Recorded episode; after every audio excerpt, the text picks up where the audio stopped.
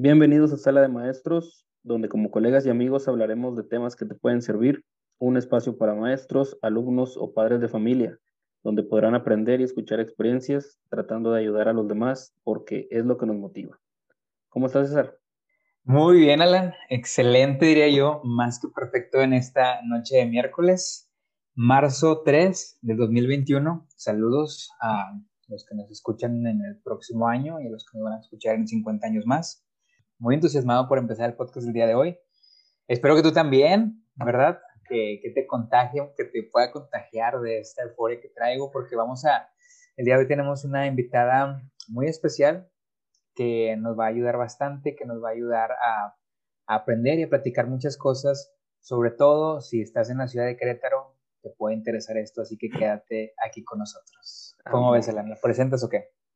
Déjame la presento para que para ya empezar con los puntos de este podcast. El día de hoy tenemos a una invitada que es licenciada en educación primaria, tiene siete años ejerciendo, actualmente trabaja como maestra titular en sexto grado de un colegio de alto nivel académico. Necesito aclarar ese punto de alto nivel académico. Bienvenida, le damos la bienvenida a Miss María Teresa Peñafiel Ochoa. Sí suena, demasiado formal. Perdón. El, haber dicho el nombre completo, ¿verdad? Hola, buenas noches. Gracias por la invitación. ¿Cómo estuvimos practicando, estuvimos practicando este intro y nos salió mal. Pero yo creo que era más para romper el hielo, ¿no? Sí, ya, ya está, ya, ya veo a Alan sonreír. Sonrisa, sonrisa de nervios. Bienvenida, bienvenida al podcast del día de hoy. ¿Nuestro podcast número 11, Alan? ¿O qué número es? Mm, creo que es el 12. 12. Decimos, Que es el, decimos que es el podcast número uno a nivel docente, porque no conocemos otro. es la verdad que yo no conozco otro podcast, entonces nos está yendo bien en estos días, pero bien, Alan, ¿por qué quieres aclarar primero con Tessa, antes de empezar a, a, a todavía el punto, ¿por qué quieres aclarar con Tessa eso de escuela de alto nivel académico? Pues es un pequeño, no es tanto por hacer polémica, es por curiosidad. El, eh, al decir que trabajas en un, bueno, ella no lo dijo, sí es cierto, vamos a aclarar aquí, ah. ella no lo dijo. Bueno, acordamos, acordamos, fue... Fue algo mutuo, ¿verdad? bueno, yo no estuve de acuerdo, bueno, ya no sé. Ustedes, antes de que, de que mejor Tessa nos diga, ¿cómo consideran entonces que para decir que un colegio es de alto nivel académico? ¿En base a qué? Yo considero que un colegio de alto nivel académico, eh, bueno, lo considero así por la exigencia hacia los alumnos, por, pues sí, efectivamente el nivel académico, porque en este caso sí puede ser medible. O sea, los alumnos toman eh, exámenes, por ejemplo, el TOEFL, por ejemplo, este, el de Olimpiada la Olimpiada del Conocimiento, y pues sí, sí llegan a niveles buenos, entonces yo eso, con eso lo considero lo avalas. alto, sí. ¿Tú, César? Además de que donde trabaja ese trabajo yo, ahí hay muchos, hay muchos este, parámetros, como dice ella, medibles. Eh, los alumnos presentan exámenes semanalmente. Los alumnos llevan tarea casi todos los días, no es, que todos los días, aún así estamos en este sistema a distancia. Realmente se, se basa en, en, la exigencia, como dice ella, yo creo que exigencia puede haber en muchos lados, pero también exigencia en cuanto a la preparación del, del maestro, la preparación de los coordinadores y las personas que trabajan en, en el aula, siempre se trata de mantener un estándar y mes con mes se va calificando eso, mes con mes se sacan algunas conclusiones y se trabajan más esas conclusiones. Yo sé que pasa también en tu colegio que me estás escuchando, pero pues en nosotros es así las cosas y es algo estresante, pero pues nos gusta. Ya, ya. No, la, la verdad sí les creí cuando me dijeron eso, nada más quería hacer, hacer el comentario, pero para hacer el, el siguiente comentario era yo, de que ahí una vez trabajé en un colegio donde decían eso y realmente no lo era. O sea, el, el, aquí sí voy a hacer, ay, perdón, es que muy hater, creo que es eso. nos conviene, nos conviene el día de hoy. Vamos a aprovecharte. Ando muy hater. El, el, que le pongan mucho gorro al maestro para asuntos sin importancia, estoy hablando por ese colegio en específico, ellos lo convertían o lo disfrazaban de que era de alto rendimiento. algún día... Es ponerle gorro al, que es ponerle gorro al maestro. En vez de preocuparse por lo académico, en vez de preocuparse por eh, las planeaciones, estaban más preocupados por vamos a adornar, vamos a cambiar la puerta, vamos a hacer una asamblea de este mes y vamos a hacer que el, el ¿cómo se llama? Los, los que haces para entregárselos a los papás, los... Como regalos o como... Sí, pero que manualidades. las manualidades, una manualidad por mes, o sea, a mí eso nunca me ha parecido más que lamentablemente pérdida de clases y de tiempo. Ah, ya lo solté. Digo, yo creo que también, o sea, sí acá, pues sí también se exigen muchas cosas. Me preocupa decir algo que, pueda usar, ser usado en mi contra. No, pero... pues es en el 2022, 2023 te, te escuchan, pero ahorita todavía puedes decirlo con confianza. Pero definitivamente, o sea, a pesar de la exigencia hacia el maestro, sí veo los resultados en los alumnos. Ah, está. Eso es lo que importa. Sí. A mí me sorprende que muchos de los alumnos que digan o que cuentan ahí de que llegan a prepa y dicen que no la sienten, que no sienten el cambio porque ya traen un nivel de mucha exigencia. Alan, entonces yo, yo batallé mucho en la prepa, la verdad, y me imagino que tú también. Entonces, este, saludos a nuestros profes de las prepas. No fue el caso de Tessa, Alan. Vamos, Tessa nos va a platicar. Este, mm, ¿naciste Eres oriunda de Querétaro, de la ciudad de Querétaro. No nací en Querétaro, no nací en Querétaro. Me considero, o sea, yo ya soy queretana, nací en la Ciudad de México, eh, me fui a vivir a, lo siento, lo siento, Alan, así de que, no, ya se acabó esto. Nací en la Ciudad de México, me fui a vivir a Querétaro cuando yo tenía dos años y ya ahí estuve hasta que me casé y luego ya empezó toda la movedera de ciudades, pero sí, yo de corazón soy queretana. Va, y que Tessa Alan, ahorita que nos platicaba, tiene algo muy peculiar o en, dentro de su preparación académica, porque dice que en cada, ella, ella estudió de más, según lo que nos dice, ella estudió de más, entonces, ¿cómo es eso? Que, en, qué, ¿En qué sistema estabas o qué estudiaste? Que, por ejemplo, hiciste un pre-kinder, pre-primaria, pre-secundaria, pre-preparatoria, pre-universidad, o sea... no, no. solo es, creo que en español es preprimaria, creo. Este, pues eh, yo estuve en una escuela con sistema americano y saliendo, terminando kinder, llevas un año antes de la primaria que se llama pre-first. Es como hacer una maestría del kinder, ¿no? Pues es más bien como Ah, no sé, yo creo que sí va algo como de transición de kinder a primaria, no sé cuál sea el, motivo. Este, pero sí, efectivamente alarga un año, un año más tu o sea, escuela, tu siete años de primaria. Educación básica, sí, sí. Y cuatro de secundaria. O sea, ahí cambia, por ejemplo, es pre-first hasta quinto, sexto eh, cuenta como secundaria, y luego es sexto, séptimo y octavo, y luego es los cuatro de, prepa, que es noveno, décimo, onceavo y doceavo. Cuatro años de prepa, la... Sí. O sea, noveno cuenta como, o, ya es parte de, preparatoria. En mi vida he escuchado de ese sistema, neto. Sí, sí. Ya le crees lo de la alta exigencia.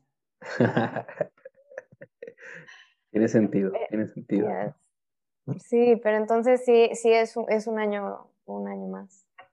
Oye, ¿y, cómo eran tus maestros? O sea, ¿tus maestros eran nativos americanos? Mm, sí tuve algunos, no todos. Curiosamente, de los que más me acuerdo, de los que más me acuerdo, o sea, que, tienen un lugar en mi corazón, tanto bueno como malo, son mexicanos. Ya, ¿cuál, ¿cuál, es la diferencia ahí entre el maestro americano y el mexicano? No sé, o sea, sí, sí me acuerdo mucho eh, de, la, de mis maestras mexicanas en, en primaria. Eran muy, muy acogedoras, muy acogedoras. Luego, curiosamente, mis maestras mexicanas en secundaria eran de lo peor que me pudo haber O sea, pero así de que aventar plumones a la cabeza. O sea, como que fue mucho el cambio de apapacho en primaria y luego secundaria, plumones en la cabeza Y luego ya prepa, como que ya prepa era así la vida loca, ¿no? Ya los, los maestros son así como que quieren ser amigos de los alumnos y ya son, se sienten muy cool. Como que ahí es una cosa rara, pero... Alan, Alan está a favor de eso, que dice de que el maestro sea amigo del alumno. No estoy en contra, no estoy en contra, pero sí, sí siento que puede haber como que un exceso, o sea, un, pues como un límite que se puede llegar a cruzar.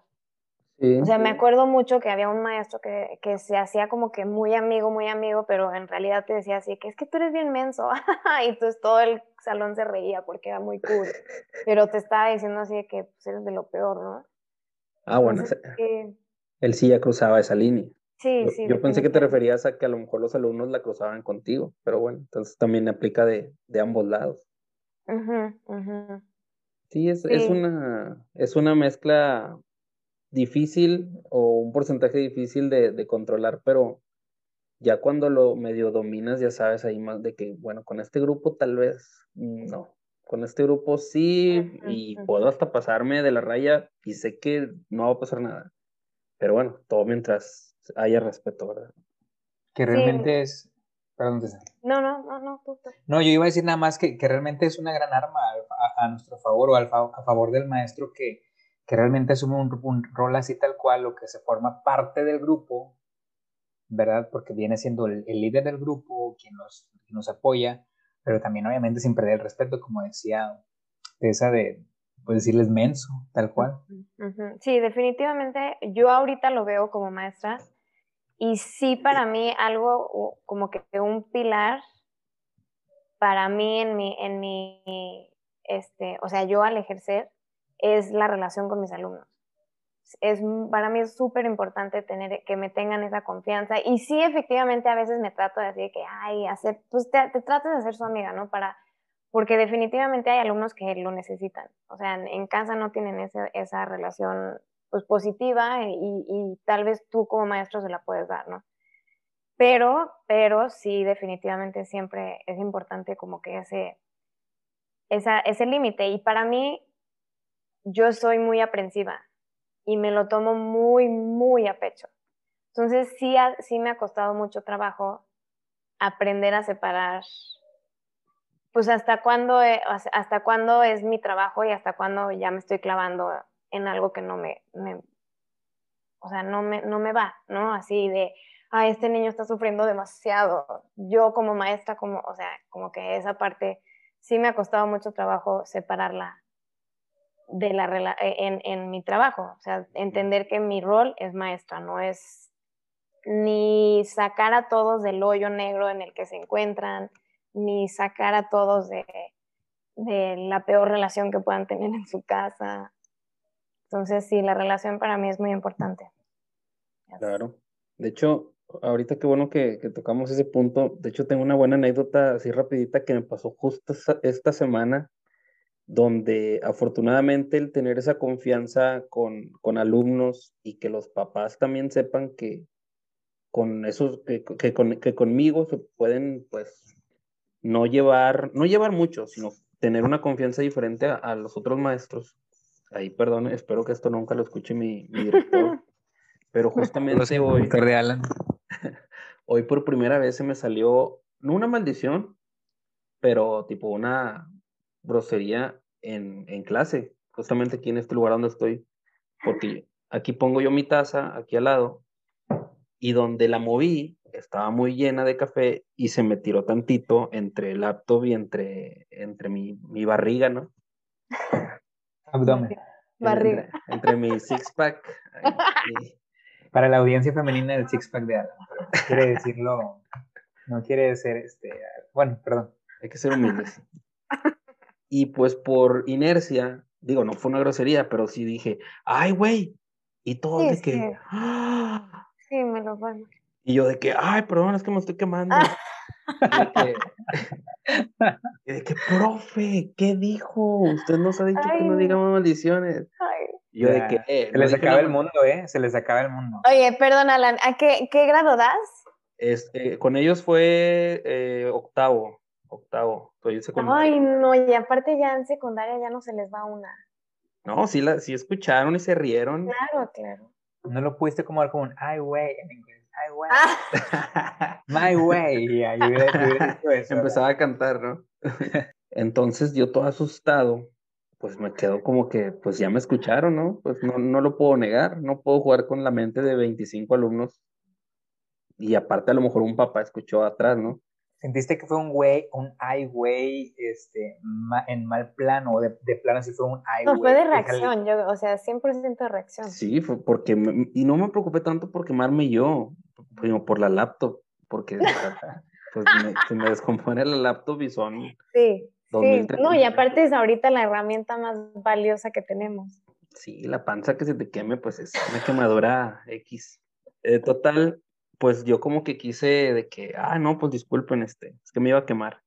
Y que el, tengo ciertos alumnos que son con los que más hablo, que de repente, digo, yo sé que no se debería, pero por la tarde así de que, profe, este video, profe, esta canción, así. Digo, no platico con ellos así como que todo el día, pero hay una, una confianza mayor.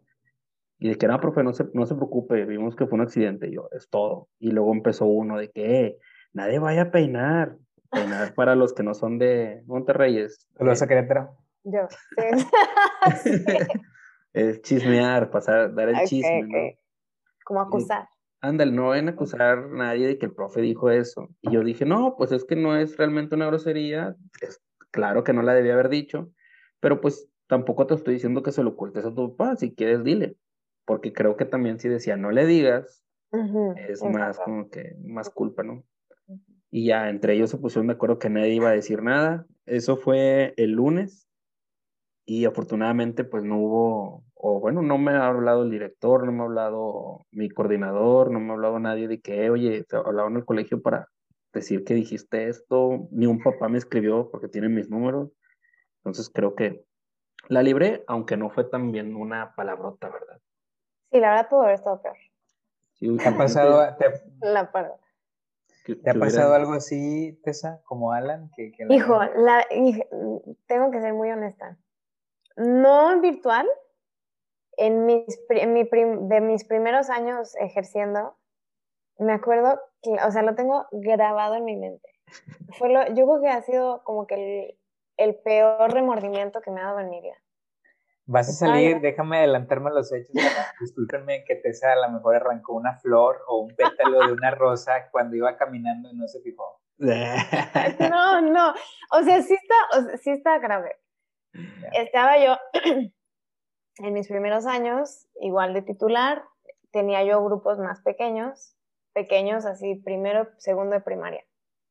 Y tenía yo un alumno que qué bárbaro la energía, o sea, neta, no, de esos que no paran, no paran, o sea, en ningún momento. Siempre es el primero en terminar y ya está. Total, era la hora de la salida. eh, igual, no sé qué habrá hecho, y que lo agarro así de los hombros, no feo, o sea, nada más así de que, y le digo, ya estoy harta. El niño, no, no, es, o sea, obviamente lo dije así de que, lo dije, lo pensé, así como que lo vomité, y fue así que, no manches, pues ya así perdón, no debe, obviamente el niño ya estaba llorando, y Ándale. es que como que eso fue lo peor, porque era ya para irse a su casa. Entonces, Sí. se subió al coche llorando. No, hombre, ya caos. Total, se baja la mamá. Así, pues claro, así, a ver, explícame qué acaba de pasar. Y le digo, yo de remordimiento me suelto a llorar. no, no, quiero decir la palabra que no sé usar. Alejandro, gracias por arruinármela. dila, dila. Estoy súper puñetas. Para, No. para todo lloro, para todo lloro. Ya ves, por eso digo que Alan, no lo sé usar. Alan, le pones un, Alan le pones por favor ahí. Inicios del podcast, la primera mala palabra fue de Tessa. No, o sea, de todo lloro, de todo lloro. Entonces se baja así de que, mis, que me está diciendo que le dijo esto y yo, sí, perdón. Y le dije, es que ya, o sea, estaba muy cansada, lo dije sin pensar y ya, la mamá la dijo, le dijo, la verdad, la verdad, yo, tam- o sea, yo también estoy alta, nada más quería saber qué había pasado. Ah, y no, así, esa fue mi súper regada, la verdad. Va. Oigan, bueno, ya que estamos en esas, ¿puedo, puedo, puedo? Dale, dale. Sí, sí. Ok, pero la mía fue, fíjense, eran los inicios del Facebook. Eran los inicios, y fue mi primer año también de docente. Tenía yo 22 años. Sí, supe en, en, en, mi flor de la juventud. Entonces, el Facebook iniciaba y yo tenía un grupo de quinto año súper difícil. No era su grupo de planta, pero yo daba inglés ahí. Me detestaban, me odiaban porque previamente tenían a la maestra súper cool, a la maestra que los hacía reír, a la maestra amiga. Llego yo y pues me odian. El caso es de que por allá de 2012, ellos, los niños, Facebook, pues no sé, corríjanme, Facebook tenía, empezó en el 2008, al menos aquí en México, 2009, tenía como 3, 4 años, entonces los alumnos encontraron un video mío. O sea, de cuando yo tenía 18, 19, o sea, antes de ser maestro, ni siquiera era maestro yo. Entonces encontraron un video mío. Alan se acordará, íbamos mucho a un rancho que se llama Mamulique, entonces allá por Salinas, no, Sabina no, yo no sé. Entonces yo estaba en ese video arriba de una camioneta unos amigos, pues estábamos con unas botellas, estábamos tomando. Reitero, no era maestro, ni siquiera era, estaba cerca de ser maestro. Entonces los alumnos llegan, vieron esos videos y los bajaron de Facebook. Oh.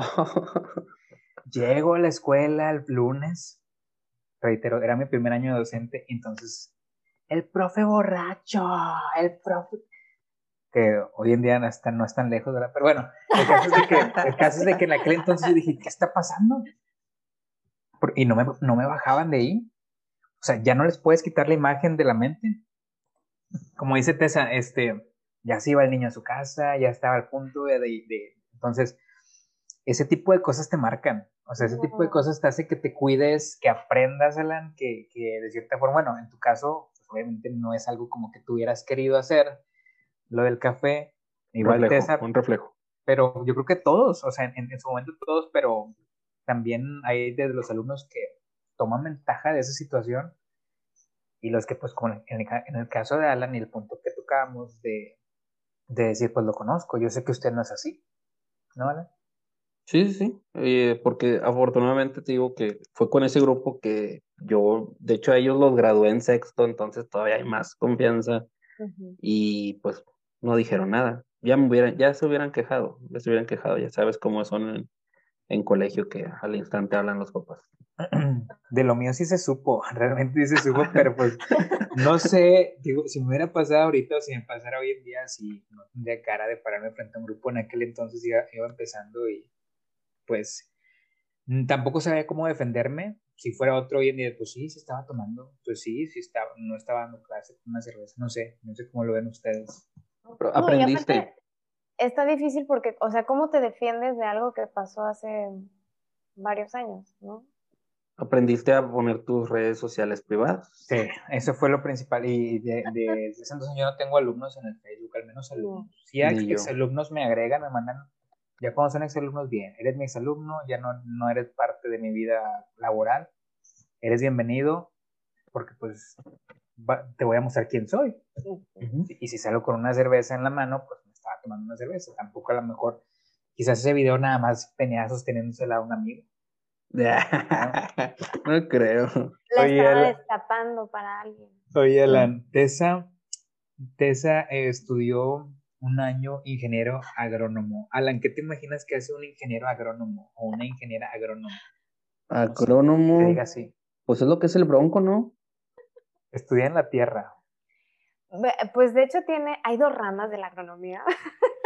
Vale. La parte del ganado y la parte de la tierra. La botánica. Cierto. Ajá. No, está bien, pues no sabemos todo. Bueno, ¿y por qué eso, Tessa? ¿Por qué eso? Tomé, tomé la decisión, tomé la decisión por las peores razones. Yo saliendo de prepa, como que nunca tenía yo así idea de lo que quería. Nunca, nunca, sí, sé de, gente que desde chiquitos así, quiero esto, y siempre, y siempre, y siempre, y siempre, siempre quieren esa, esa profesión. Yo nunca fue así, siempre fui cambiando. Y quiero ser bióloga, este, biología marina, y quiero ser médico forense, o sea, pasé por todas las profesiones, ¿no?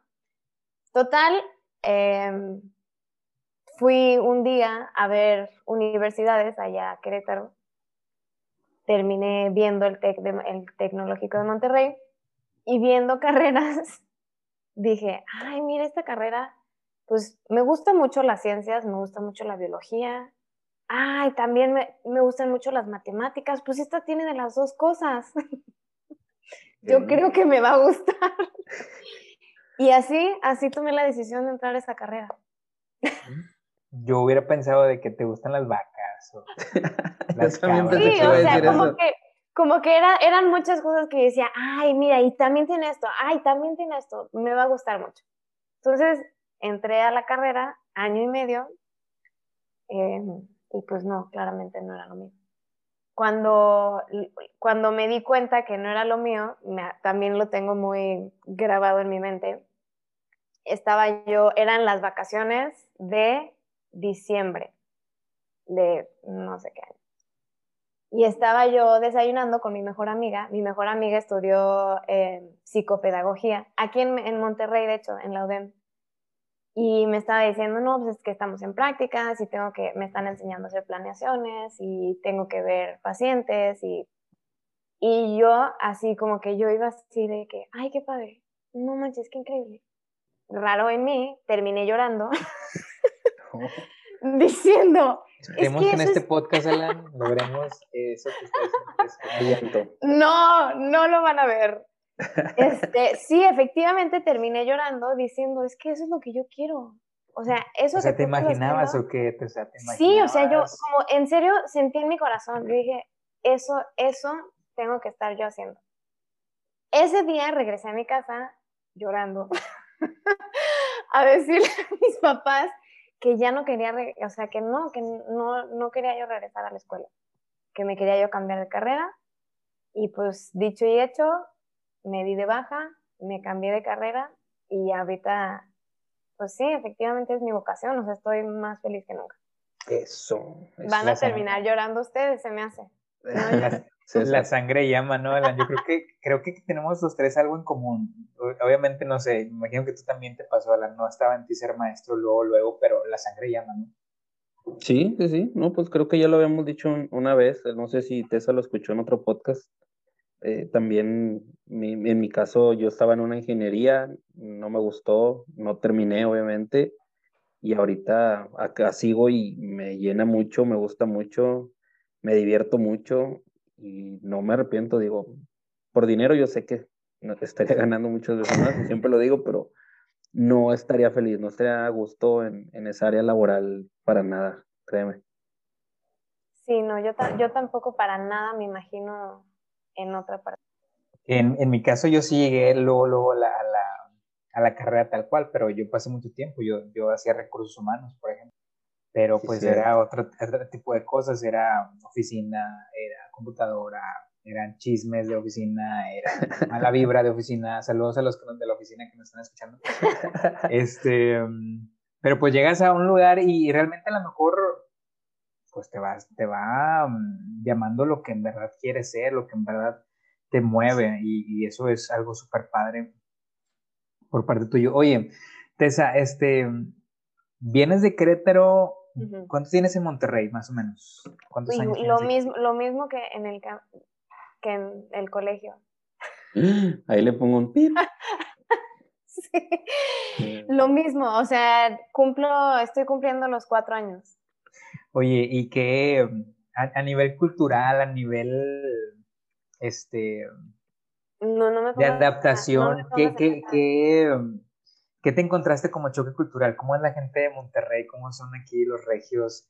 Este, si es cierto lo que dicen que se ven a lo mejor que hablamos muy golpeado o que son gente muy directa, muy franca. No sé, ¿qué es lo que te, has topado, que te ha sorprendido o que dices, ¿por qué la gente de aquí es así?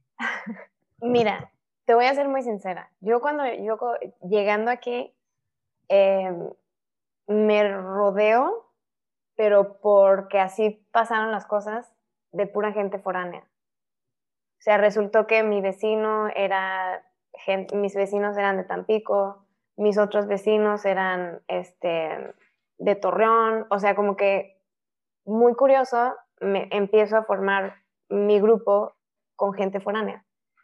Sí, dentro de ese grupo hay un par de parejas eh, regias y sí se, o sea, no, no, quiero generalizar, en esas dos parejas esto es lo que yo veía. Eh, organizamos un plan y no porque los domingos me toca con mis, mis papás. Ay, pero un domingo, no, todos los domingos me tocan con mis papás. Entonces, como que eso fue así de que, ok, respeto, tus domingos no se tocan, ¿no? Esa es una. Dos, eh, íbamos a salir las, las esposas y, y, uno de los, de los esposos regios así de, ¿se van a ir solas? ¿Seguras se van a ir solas? Entonces sí fue así de que, como, repito, no quiero finalizar, estoy hablando de estas dos parejas que conozco. No, estás hablando del 98. Entonces no, no, no, eso sí fue, y fue así, pues no pasa nada, vamos a ir, o sea, no tiene, no tiene nada de malo, ¿no? Este... Y en cuanto, por ejemplo, a los alumnos, o sea, tuviste clase en Querétaro y diste clase en Monterrey, ¿varía? ¿Varían los niños en la forma de ser del niño, de pedir las cosas, de la cultura, no sé, de... Mira, antes de Monterrey, yo estuve dos años dando clases en la Ciudad de México. Antes de que donde usabas Converse, Alan. Ajá, sí, sí. Trabajó en algún colegio donde les pedían de uniforme usar Converse. Sí, sí. Sí, sí. Este, justamente en esa escuela, em, no, hombre, los, los alumnos, mm, sobre todo los papás. Los papás, era, o sea, era una escuela de nivel socioeconómico alto y sí, es una, o por lo menos yo viví una pesadilla. O sea, a nivel administrativo, el poder que tienen los papás es pesadilla. O sea, así de, no hay, no hay nadie, no tienes a un coordinador que, que, a ver, yo, no te preocupes, aquí estoy yo contigo. No, es así el coordinador. Y, tú, porque ellos están así de tú, tú, tú tienes el entonces, más allá de los alumnos, porque repito, yo, yo daba en primero y segundo, pues como que no, no se nota tanto, o por lo menos yo no sentía tanto, este, pues si eran así como empoderados o no, ¿no? Pero sí a nivel, pues, padres de familia y administración, no, hombre. No, no sé si fue la mala suerte o por el nivel al que, el socioeconómico de la escuela o del colegio, pero no, o sea, estoy muy contenta ahorita. no me hagan llorar, ¿ok?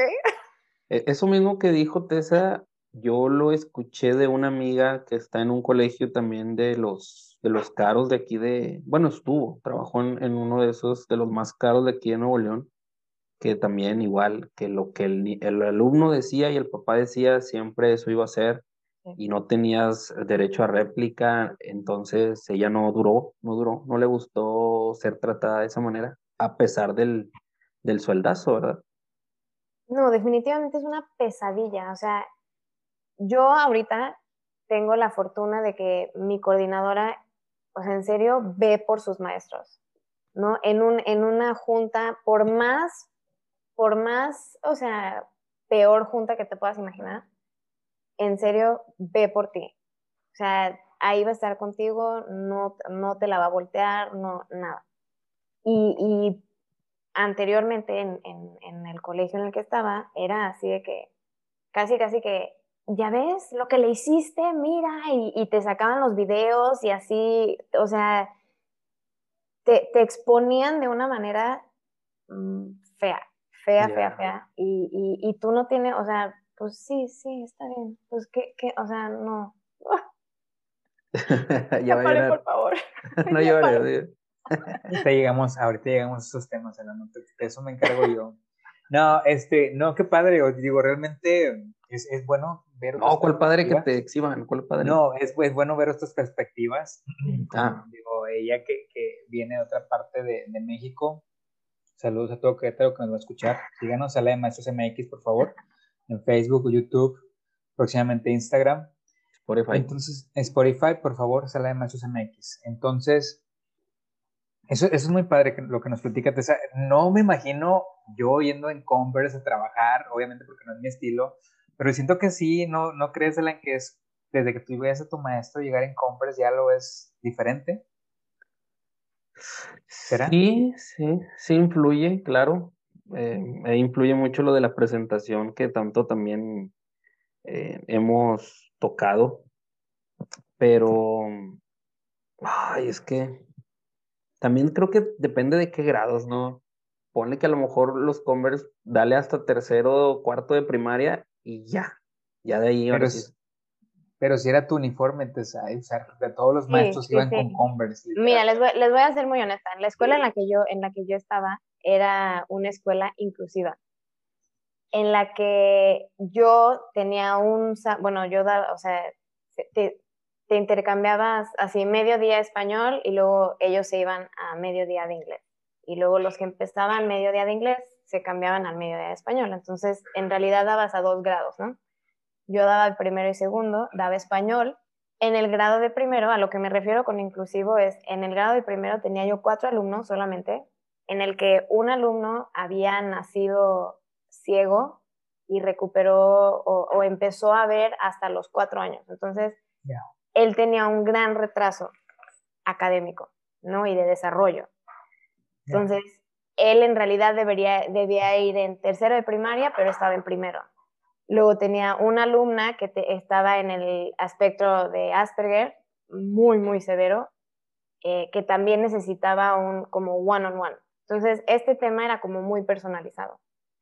Entonces, o sea, si esa era la población con la que yo trabajaba, pues claro que necesitas estar agachándote, corriendo, brinca, baila, haz esto, haz y, y ese, ese tipo de población era desde primero de kinder hasta quinto de primaria, solamente llegaba hasta quinto de primaria. Entonces, como que por, por ahí va el atuendo en el que íbamos vestidas. O sea, como que muy apropiado para poderte estar moviendo, agachando, cargando niños, para todo tipo de, de situaciones, ¿no? De parte los Converse se ven cool. ya, ya, ya, así de, ahora que lo pienso, sí está... sí, o sea, sí, obviamente, pues ya si vas a ir así en Converse, pues mínimo están limpios, este, eran, eran Converse, jeans y una polo con el logotipo de la escuela, ¿no? Entonces, pues ya mínimo vete muy, muy bien peinada, maquillate tanto, o sea, como que sí, échale ganas, no creas que porque vas en Converse ya te puedes ir toda no es libre. Oigan, a ustedes, esto no tiene, no, no lo habíamos preparado, pero yo sé que a lo mejor a Tessa no, no sé, no me la imagino, pero a lo mejor no sale con ninguna sorpresa. ¿A ustedes los han intentado sobornar alguna vez? ¿Alguna vez les ha, les ha insinuado algo a algún niño, algún padre de familia, algún compañero, algún algo que les haya dicho, oye, súbeme la calificación? Neto, cámbiale la calificación o pásenme. ¿Les ha pasado o han sabido de alguien, algún compañero que, que, lo hayan intentado? Digo, yo, yo los conozco a ustedes, sé que son personas súper íntegras en su profesión y pues si no, no tuviéramos este podcast, ¿verdad? Pero me, me, surge la duda si, si alguno de ustedes alguna vez este, les han ofrecido algo, han sabido de, de alguien. No, ni, ni he sabido de nadie, ni me han ofrecido. ¿Qué harías? Yo creo que me pondría a llorar. Yo creo que me pondría. no, sí me, sí me pondría nerviosa. O sea, como que, bueno, también depende. Si, si viene de parte del, del, padre de familia, me pondría muy nerviosa. O sea, no sabría qué hacer. Si viene de parte del niño, pues le dices, a ver, papacito, no va por ahí, ¿no? Pero yo creo que el papá sí me pondría más así, no, no en plan de aceptarlo, pero me daría nervios decirle que no. O sea, ¿cómo le dices que no? No sé. ¿Ustedes qué dicen? No sé, Alan, digo yo. No, nunca me han ofrecido, o pues sí, cambiar calificaciones por dinero. Creo que todas mis, mis peticiones de cambio de calificación han sido simplemente por sus decisiones, porque tienen ganas de que su hijo tenga una calificación más alta, pero sin fundamentos, o en su caso también, pues sin ofrecerme nada a cambio, pero pues no, yo les decía porque yo trabajo en universidad y, no voy a decir en cuál, obviamente. Los que me conocen, pues ya ni modo. este, y no, nunca me han llegado con algo hasta el momento. Eh, afortunadamente, como dice Tessa, no sabría, no, no tendría yo el cómo. Y, por lo general es que ya ves que te dicen los alumnos, no sé si les ha tocado, es que pongan un trabajo extra. Mm. Entonces, ¿cuál es la respuesta muchas veces del maestro? Pues que el trabajo extra es también para mí revisártelo, ¿no creen? Sí. Yo les digo, ni lo vas a hacer, así que no te lo voy a poner. Sí, es que, yo, antes, o sea, ya los tengo todos hechos bolas. Antes de irme a México, estuve yo trabajando dos años en secundaria, dando clases de, inglés. Em, cuando ya primaria, obviamente ni por aquí, o sea, los de primaria, pues lo que les das, les das. O por lo menos hasta ahorita es, pues eso recibí, eso me merezco, ¿no? Y, y sí, definitivamente viene con los años como que esa maña de... A ver, tiempo, tiempo, tiempo, tiempo. Antes de que, a ver, ¿cómo es eso de que lo que le di les di y eso recibió. ¿Cómo, fue lo que dijiste? O sea, o sea que ellos, como que por lo menos es la impresión que a mí me dan, que los alumnos en sexto, que doy ahorita, es, me saqué un 60, pues sí, ya me lo saqué, pues ya no puedo hacer nada que por mejorarlo. ¿No? Como que eso es, pues ya lo que te tocó, eso, eso me merezco, ¿no? Pero sí, secundaria es mucho mayor. Es, ay, ándale pero, pero una cosa es, ay, ándale, a otra cosa es, aquí está esto para que me... A mí, yo nada más el, recibí el, ay, ándale, mis, ándale, súbele tanto. Bueno, ¿y qué haces, qué haces ante ese tipo de chantajes emocionales? Porque a veces el alumno es que me van a regañar, y es que en la casa yo no puedo llegar con esto. Yo me he vuelto más frío, honestamente me he vuelto más frío. Voy a reprobar, reprueba. Este, ocupo dos puntos porque no trabajaste. Este, es que, y te vas acordando, ¿no? Yo creo que te vas recordando de la persona, no entrabas. Mm. Cuando venías, nada más venías a hacerte, este, a ver mariposas o hay moscas en el aire. Entonces, yo creo que nos hemos vuelto, la, experiencia te va haciendo a ti como docente a, a fortalecer esa integridad que tienes, yo creo como persona, eh, o ya, pues es, es, respetable también, ¿no? ¿No crees? Si a lo mejor algún día tienes alguna situación súper difícil y necesitas recompensarla con algo y se te presenta también, no podemos juzgar, no sé. No, no sé qué tan mal o qué tan bien o si no lo hagan ustedes, pero por ejemplo, ahorita que decían eso de los puntitos así faltantes, yo sí soy de los que perdona ese tipo de cosas pero por ejemplo de alumnos que normalmente no fallan, alumnos que siempre asisten, alumnos que sí participan, pero obviamente investigando, checando, pues qué pasó, ¿no?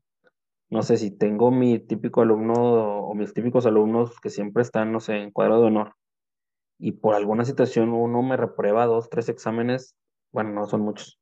Eh, los quizzes, por ejemplo, y luego ya el examen, pues ahí ya checo de cajas, pues pobrecito, déjame ver, y ya checo ahí con sus papás, ¿no? Ay, ¿qué pasó?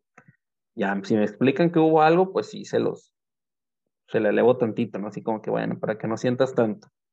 Pero pues si fue simplemente por falta de, eh, pues sí, que no te pusieron atención, que no estudió, que no cumplió, ahí sí no.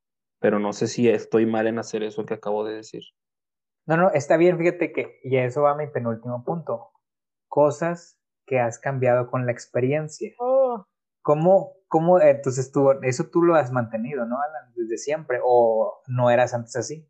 No, antes, antes sí era tajante de que no, no lo hiciste cero. Te fue mal, cero. Te fue mal. Y ahora sí ya es como que, bueno, está bien, tú sí cumples siempre porque te fue mal hoy, porque ya haré como que no pasó nada. Eh, pero, eh, digamos, hablando de esta situación, sí, es un punto que sí cambié. Ponle que de, de mi tercer año como docente o cuarto en adelante. Fuiste más flexible, digamos, te fuiste más, flexible en ese aspecto. Sí, más flexible en eso y en otras situaciones que ahorita tocaremos. Piensa en otro, en Tessa, que has cambiado tú con tus años de experiencia que yo antes, porque yo creo que muchos de nosotros nos sentimos como que yo en lo personal y creo que se van a sentir identificados que decían, ay, no manches, ¿cómo era maestro antes? No sabía muchas de las cosas que sé hoy o que hago hoy en día. Y yo he platicado con alumnos que tuve de que, la verdad, yo no, yo no me sentía preparado. En tu caso, Tessa, te has vuelto, por ejemplo, más estricta, te has vuelto este, con más sermones, más amiga de los alumnos, te has vuelto más dedicada, te no sé, más organizada, etcétera? Yo creo que, o sea, ahorita, ahorita en la pandemia, me he vuelto súper barco. super barco en plan Saludos al colegio donde está No, no, no en plan de yo echar flojera, no en plan de dejar de preparar, al revés, o sea, ahorita mis clases están mejor preparadas que nunca, ¿no? Pero sí en plan de darle importancia a otras cosas. Por ejemplo, en presencial era muy estricta eh, y porque así se me exigía a mí, así, entrégame la libreta completa que tenía que tener cuatro trabajos hechos de la semana y, dame esta otra libreta que tiene que traer unas preguntas y siempre las mismas, o sea, como que muchas cosas, eh, trabajo escrito. Y, y, ahorita le doy mucho más eh, importancia a trabajos en equipo, que, que te veo triste, a ver, dime qué tienes, qué necesitas. Ok, no pasa nada, vamos a leer una historia este, más eh, alegre. O sea, como que dándole más importancia a la parte emocional, la verdad. Sí, 100%. Aplica, aplica. Eso, ese era otro de los que quería decir. en mis primeros años yo sí era el, así, el profe estricto, el profe gruñón, el profe que levantaba mucho la voz, que ahora yo tanto critico y tanto les tiro aquí, pero porque también pues no me enseñaron técnicas como para de control de grupo y creía que esa era la, la mejor, ¿no? Al tener voz masculina, levantar ratito la voz, se callaban, pero pues no, no me los, no me los ganaba, no los controlaban al 100%. Y ya con el tiempo, pues me fui dando cuenta que llevándotela tranquilo, relajado, lo que siempre digo, bromeas tantito y ellos ya saben, ah, bueno, ok, seguimos, seguimos con el tema y ahorita volvemos a decir alguna cosa, jugamos, lo que sea. Ya no grito y eso está con ganas porque me, me hacía mucho también de que pues no sabía gritar bien y qué te pasaba, que terminaba el día y me dolía un chorro la garganta. Y andabas todo quejándote. No sé ustedes si también eso fue algo que hayan modificado, ¿no? Yo sigo gritando y me gusta, me gusta gritar, pero lo hago más como que, em, no en el sentido de regañar, sino... Tengo, tengo que admitir que, que, extraño, que extraño escuchar mucho tus gritos en el pasillo. Lo mío era para despertar al alumno. Sí, sí te escucha. Y, y, el, y el año pasado, Alan, eh, bueno, el año pasado no, porque, bueno, sí, el año pasado, al principio todavía, o sea, su salón estaba en un extremo y el mío en el otro y se escuchan, se escuchan los gritos. Escucho así, Alex, o así, tengo claramente a quién le gritas, pero no quiero. No, no, y, realmente créanme que lo hago, lo hago para despertar, no, no en el sentido de agredirlo o regañarlo. Mm. Hey, ¿qué te pasa? Aquí estamos. Caro. Vive la vida. Sí, vive la vida, sí, feliz. Siempre, siempre le, gritas, le gritabas a la pobre Caro. Caro, o sea. Estaba en la luna, porque estaba en la luna. No, hasta la fecha, hasta la fecha. Fíjense que, que, que yo en ese sentido, igual que un poco como ustedes, creo que muchos vamos a coincidir. Saludos a los más que coinciden. Este. Eh, yo antes, sobre todo en universidad, y sí también en primaria mucho, empezaba las, los cursos como que el gruñón o sea, de que aquí soy yo, el estricto, y aquí te vas a ir, y luego ya después, obviamente, yo no era así, y ya aflojando.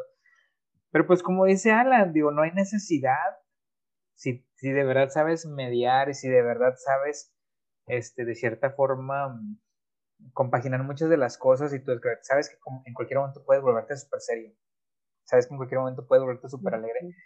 Entonces, no hay necesidad y creo que la, experiencia nos ha dado un poquito de eso y a muchos de los colegas que nos escuchan, pues también eso les beneficia a, trabajar con el grupo.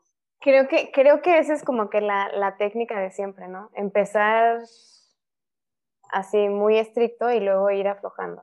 Bueno, yo hasta la fecha, esa sí no he cambiado. Tal vez, tal vez lo, lo qué, tanto duro siendo estricta ha disminuido, pero sí definitivamente, digo, tampoco para asustarlos el primer día, ¿verdad? Pero sí, sí creo que esa es la técnica a seguir. Y sí sirve, y sí sirve. Sí. Pero no sé, ¿Todavía, ¿Todavía lo creen los alumnos ese? O sea, ese, ese tipo de cosas, ¿crees que o te detectan? Cuando son alumnos nuevos para ti, sí. Yo creo que sí, ¿no? O sea, yo creo que sí, sí, sí creo que funciona porque luego cuando, o sea, veo, veo maestros que no, que no siguen esta técnica y, y sí, sí puede llegar a perder el control, o sea, porque llegan en plan de quiero ser amigo, no así de, ay, no saben ni reglas, o sea, como que primero es establecer las reglas, a ver, tú eres alumno, yo soy maestro, nos vamos a llevar así, te tienes que portar así, espero esto, ok. Yo creo. Que, que, en uno de los videos que pusieron en el consejo técnico, la, no sé si te lo pusieron o te lo vio también, que esta persona, una persona, no recuerdo el nombre honestamente, decía que los alumnos detectan a los buenos maestros. ¿Ustedes creen eso? Que, por eso mi, mi, pregunta, ¿ustedes creen que el alumno cuando te ve entrar a ti, te ve entrar a ti, o sea, igual a mí dicen, este es buen maestro, este de plano nada, no, o sea, al primer instante. ¿Creen que sea posible eso? Yo digo que sí, pero tiene que ser un alumno, digo, un poco tal vez más grande de edad alguien que sea ya más como un poquito más maduro para poder distinguir entre personas, entre personalidades, pero porque pero siento que un niño, un niño, un niño de primero, segundo, tercero, cuarto, creo que nos ve en general. Sí, yo, yo estoy de acuerdo.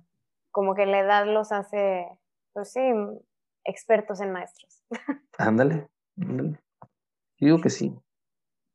Fíjate que yo desde que entré a la secundaria, desde que entré a la secundaria yo sí veía de que, quizás porque yo era experto, eh, o sea, entre, bueno, como dices, ya en la secundaria, yo entrando ahí vi a mi profe de historia con las manos metidas en, en la bolsa, ¿no?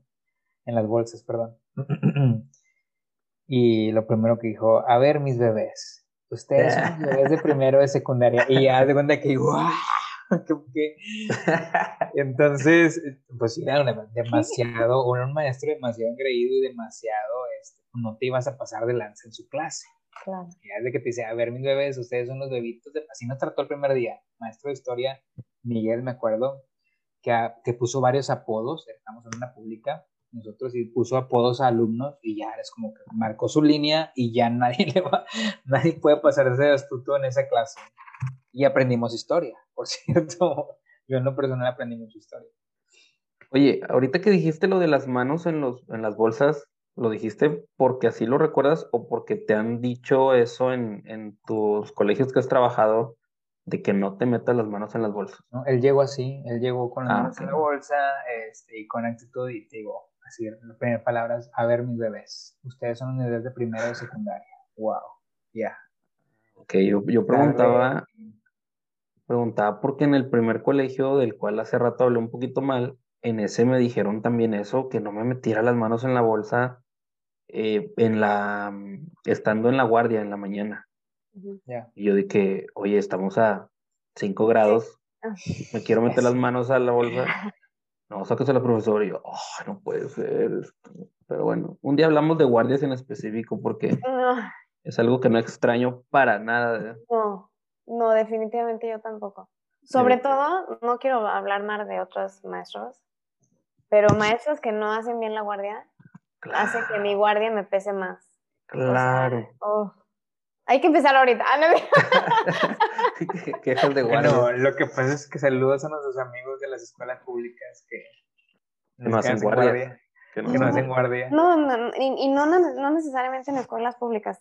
En el colegio también hay muchos individuos que no hacen. Que se Explíquenos, explíquenos qué es hacer la guardia. Muchos van a decir los maestros de... Pues hacer guardia es, voy a dar el ejemplo de hacer guardia en recreo, por ejemplo.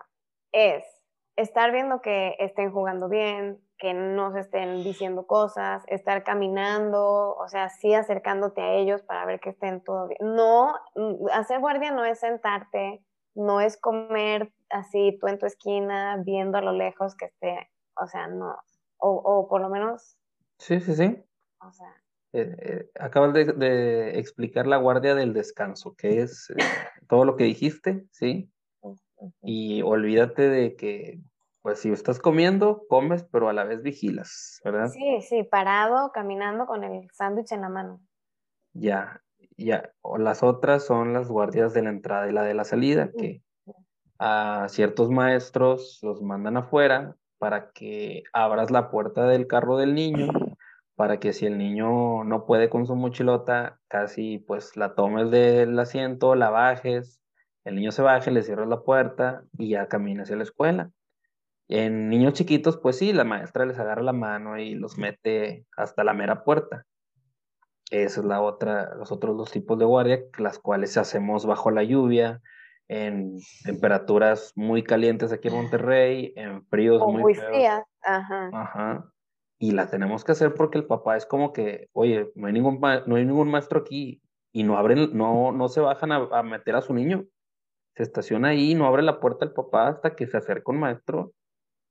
O sea, es como que écheme la mano, señor, tengo frío, métalo usted, pero bueno hay, grandes historias de, guardias de muchas de nuestras colegas y compañeras, maestras que bajan a los niños dormidos, maestras que meten a un niño en un carro que no es suyo, maestras que tienen que cargar al perro, o sea, eso es un digno de un buen tema que ojalá que te se nos acompañe después para volver a platicar.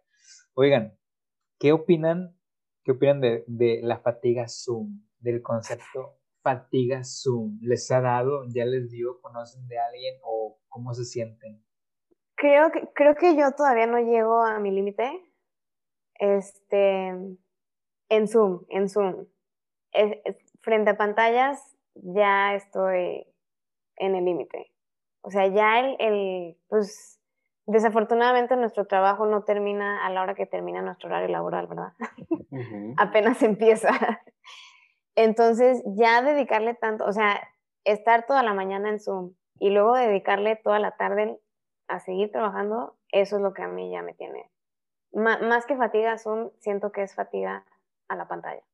Yo la tengo de igual manera, porque pues estoy aquí de 7 a, a 2 y media por el, lo laboral, pero fíjate que todavía me viento en la tarde por otras cosillas, hay otros pues este proyecto de sala de maestros me, tiene aquí también.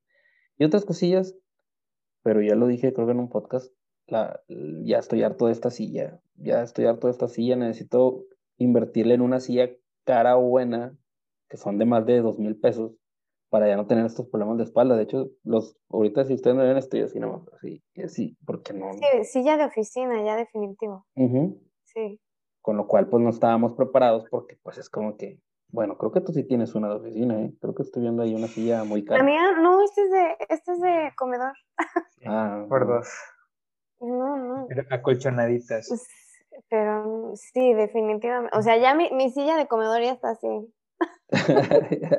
y ahora la tengo que cambiar por otra de comedor. Lo que, lo que he empezado a hacer, por ejemplo, yo este, estas dos semanas, o casi regresando de vacaciones, mm, ya tengo una tipo computadora de oficina vieja, de escritorio, perdón, ya antigua. sea, ahí pongo mi laptop y yo me levanto. O sea, yo ya no doy clases sentado. Al menos dar las clases ya no las hago sentado, ¿no? Porque me estaba, mm, obviamente no estabas, no, no rindes, número uno. Este, número dos, obviamente tu postura no le ayuda.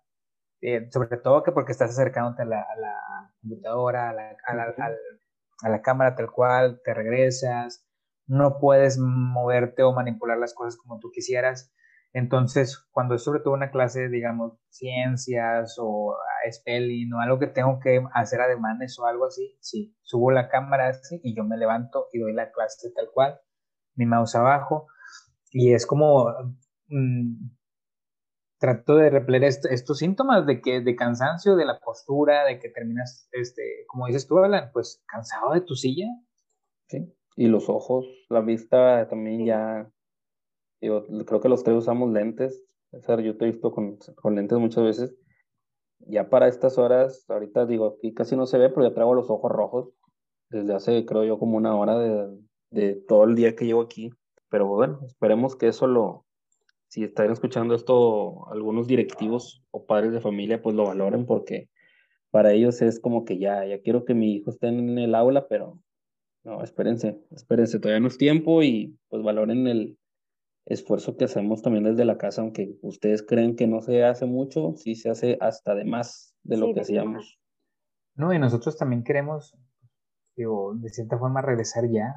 No, no hay, yo creo que si te preguntas a cualquier maestro, sí debe haber algunos que les guste esta modalidad, pero no hay como estar en el salón y más nosotros que somos maestros de primaria y secundaria, estar con el grupo y, y, sentir a los chicos día con día, creo que es lo que nos hace valorar nuestra profesión, hacerlo con, con, el cariño y la empatía que siempre lo hacemos.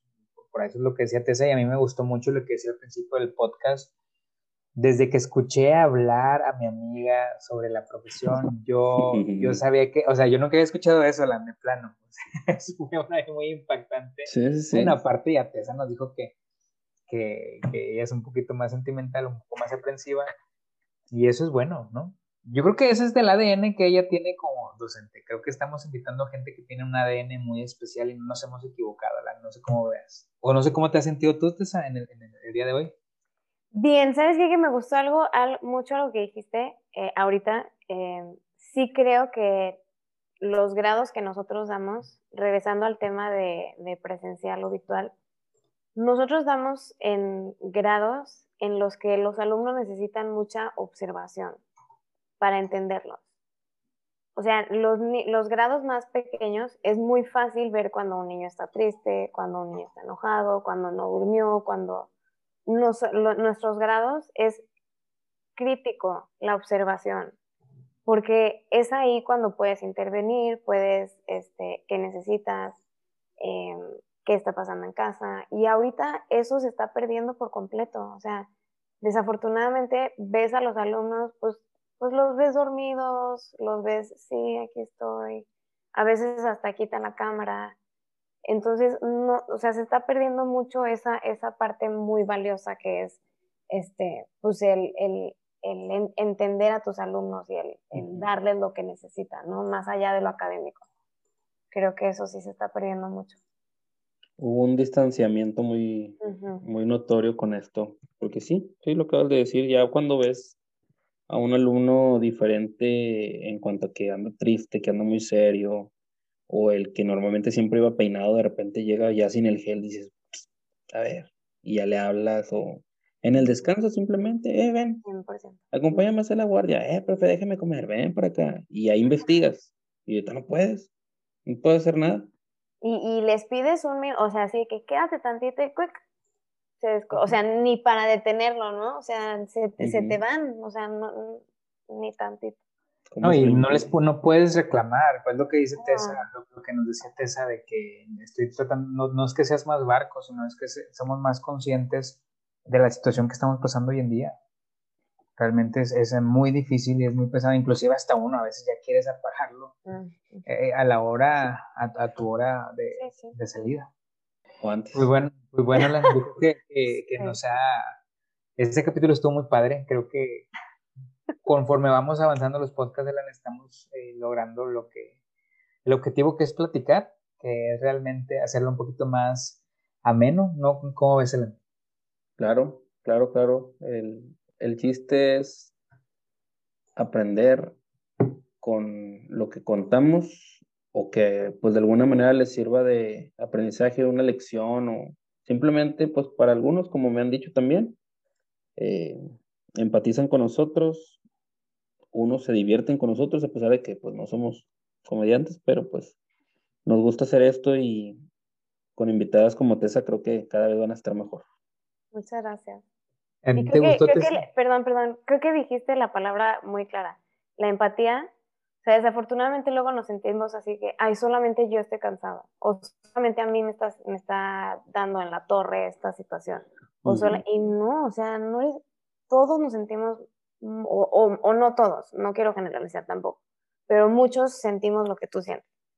Todos estamos cansados, muchos estamos hartos, entonces, sí, no estás solo en esta pesadilla de pandemia. Ya voy a llorar yo ahora. bueno, nos despedimos. Muchas gracias, Tessa, nuevamente. Gracias, César. Nos vemos en una semana más aquí en el podcast de Sala de Maestros MX. Gracias a los dos y que tengan una buena noche. Igual. Nos vemos. Bye.